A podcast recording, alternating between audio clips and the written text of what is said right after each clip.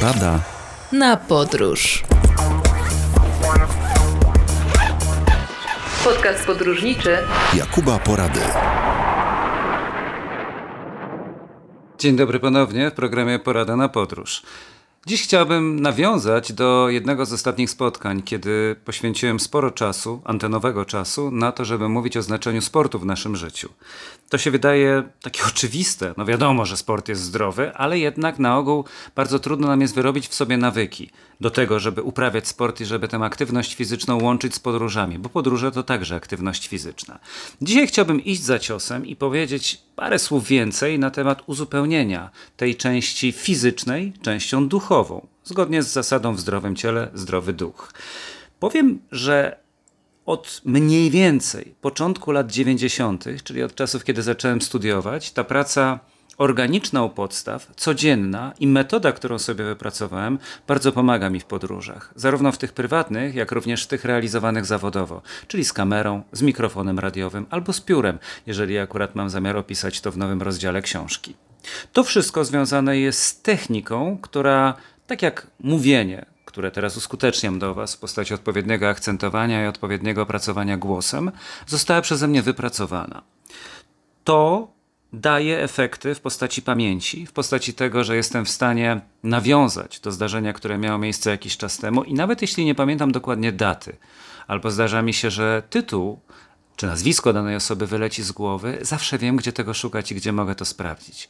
A zatem, niezależnie od tego, w jakim zawodzie pracujecie, czy jesteście związani z mediami, czy związani z zupełnie inną branżą. I tak dobrze dla nas jako ludzi, czyli także dla Was, jest, żeby nauczyć się skutecznie powiększać zasób swojej wiedzy, po to, żeby po pierwsze dawała ona radość, a po drugie, żeby właśnie, tautologia zgodnie z nazwą, dawała ona wiedzę, żeby później można ją sprawnie przekazywać w gronie znajomych, w gronie bliskich, czy na forum publicznym, gdziekolwiek wam dusza zamarzy, żeby taką wiedzę przedstawiać. Dlatego ja codziennie rano staram się, zanim udam się do swoich obowiązków, wykonać kilka rzeczy. Pierwsza z tych rzeczy to jest lektura. Mam jakąś książkę i to może być zarówno beletrystyka, jak również książka historyczna. No i próbuję, żeby posunąć się do przodu. Czasem zdarzy mi się przeczytać 100 stron, czasem 50, a czasem tylko 20, bo inaczej czyta się skomplikowaną książkę historyczną, nie wiem, historię Szwecji profesora Kerstena, w której każde zdanie tak naprawdę to tyle pojęć i tyle mm, różnego rodzaju nagromadzonych opisów skondensowanych, że przebrnięcie zajmuje sporo czasu. Ale powieść Harlana Cobena albo Dana Browna czy naszej noblistki, wszystko jedno, to będzie jakoś mimo wszystko posuwało się do przodu. Tak czy inaczej, każda praca, nawet wykonywana w odrobinie, zawsze sprawia, że pojawia się w którymś momencie finisz. Więc staram się czytać po to, żeby co kilka dni, czasem nawet codziennie, móc powiedzieć, że ta książka została przeczytana, a mnie zostało coś w głowie. W jednym z kolejnych odcinków podam przykład, jak taka wiedza może przełożyć się na podróżniczą znajomość świata. Natomiast drugą sprawą, którą także staram się uskuteczniać, jest lekcja języka obcego. Też wszystko jedno jakiego. Może to być hiszpański, który no, ciągle jestem na poziomie B1 i próbuję przeskoczyć na B2. Raz idzie mi lepiej, raz gorzej. Może to być język niemiecki, który dopiero poznaję i zaczynam właściwie od zera, więc cały czas gdzieś tam te słowa mam z tyłu głowy, ale żeby sformułować jakieś dłuższe zdania, jeszcze nie daj Boże podrzędnie złożone, to zajmie mi sporo czasu. Może to być angielski, który znam, ale wydaje mi się zawsze i do końca życia tak będzie, że znam w stopniu niewystarczającym. Czyli można ten poziom podnieść o level wyżej. Ale można także zaczynać od zera, jak z językiem tureckim czy z językiem szwedzkim wspomnianym przeze mnie. To wszystko zależy od Was. Może to być język Swahili. Są kursy w internecie i to często są kursy darmowe. Na YouTube jest masa filmów, więc niezależnie od podróży i rozmów i notatek, można w domu ćwiczyć sobie. To może być 15 minut dziennie, to może być 10 minut dziennie. Ważne, żeby było to codziennie, podobnie jak lektura. Oczywiście oprócz tego sprawdzam, co dzieje się na świecie, w związku z tym moje zawodowe portale dotyczące mediów albo dotyczące mm, sytuacji w Polsce i za granicą, no to każdy ma swoją listę. Ja przeglądam i swój kanał TVN24 i także kanały, które prezentują w moim przekonaniu w wyważony sposób newsy i w sposób interesujący. Trochę tabloidów przeglądam, więc też wszelkiego rodzaju popkulturę, żeby wiedzieć, kto się dzieje, a czasami dowiedzieć się, kim ktoś jest, bo do tej pory go nie znałem. I to jest zestaw ćwiczeń, jak dla mistrza kung fu, który wykonuje trening, który staram się codziennie uskuteczniać po to, żeby później zająć się już pracą zawodową. Kiedy piszę jakiś artykuł, albo nagrywam audycję radiową, albo prezentuję się przed kamerą, to właśnie wcześniej wykonuję pracę w postaci przygotowania sobie takiego konspektu. I to bardzo ułatwia. To sprawia, że z jednej strony mowa jest lekka, to warsztat, a z drugiej strony dane powyciągane sprawiają, że przekaz staje się bardziej interesujący. Zachęcam Was do tego, żeby niezależnie od wieku, od grubości portfela, od sytuacji, w jakiej się znajdujemy, bo każdy ma jednak indywidualne przeżycia, żeby z takiej darmowej wiedzy korzystać, bo książki są darmowe. Myślę tutaj o bibliotekach. Kursy też, jak wspominałem, można znaleźć, ewentualnie mm, zdecydować się potem już na pełnoprawną lekcję z nauczycielem online albo fizycznie, jak będzie już można bez żadnych przeszkód. To zależy od nas, ale to jest to samo co trening. Mówiłem o tym w poprzedniej audycji. Żeby biegać, nie potrzeba żadnych wodotrysków. Wystarczą buty sportowe i sprzęt do biegania. Może być tani, może być drogi, ale dopóty, dopóki nie biegamy, to nie będzie z tego efektu, a biegać możemy nawet w byle czym. I tak samo, żeby uczyć się i poznawać różne rzeczy, to wystarczy do tego biurka, ale nawet bez biurka, jakiś e, elektroniczny przyrząd w postaci komórki, telefonu albo laptopa, ewentualnie dobra stara klasyczna książka, zaszyty ołówek. To wszystko się przydaje. I ta codzienna codzienna praca u podstaw w połączeniu z wysiłkiem fizycznym sprawia, że potem Niezależnie od tego, czy będziemy w Azji, w Europie, w Afryce, w Ameryce Południowej, czy na Grenlandii, no nie ma znaczenia. Zawsze jesteśmy świadomi tego, że każdy dzień kończymy z większą dawką wiedzy niż się budziliśmy.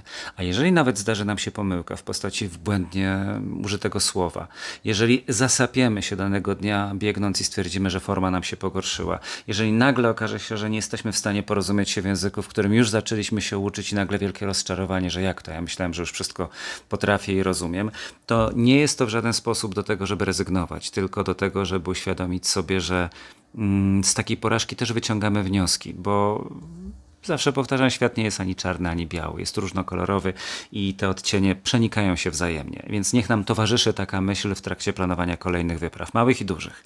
A my wracamy po przerwie. Porada na podróż. Podcast podróżniczy Jakuba Porady.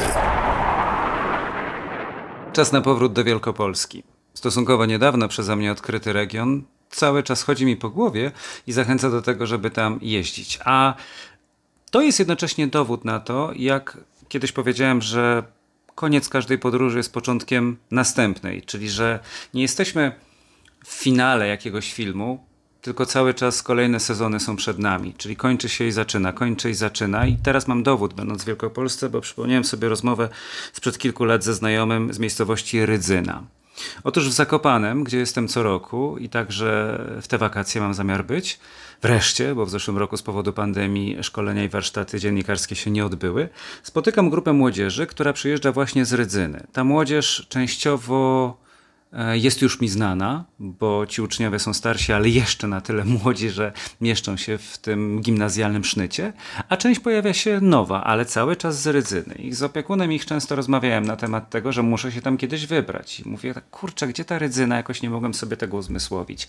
Traf chciał, że byłem stosunkowo niedawno na wyjeździe dziennikarskim, takim presturze, czyli objeździe ziem, gdzie pokazywane są rozmaite atrakcje, żeby człowiek sobie to uświadomił i później tę wieść e, słał dalej. I między innymi na trasie znajdowała się właśnie Rydzyna z zamkiem, który koniecznie chciałem zobaczyć. Zamek w Rydzynie, mm, największy w Wielkopolsce, ma powierzchnię ponad 42 tysięcy metrów kwadratowych, więc wygląda to z opisu znakomicie i na własne oczy, kiedy widzi się tę budowlę, również człowiek jest zachwycony.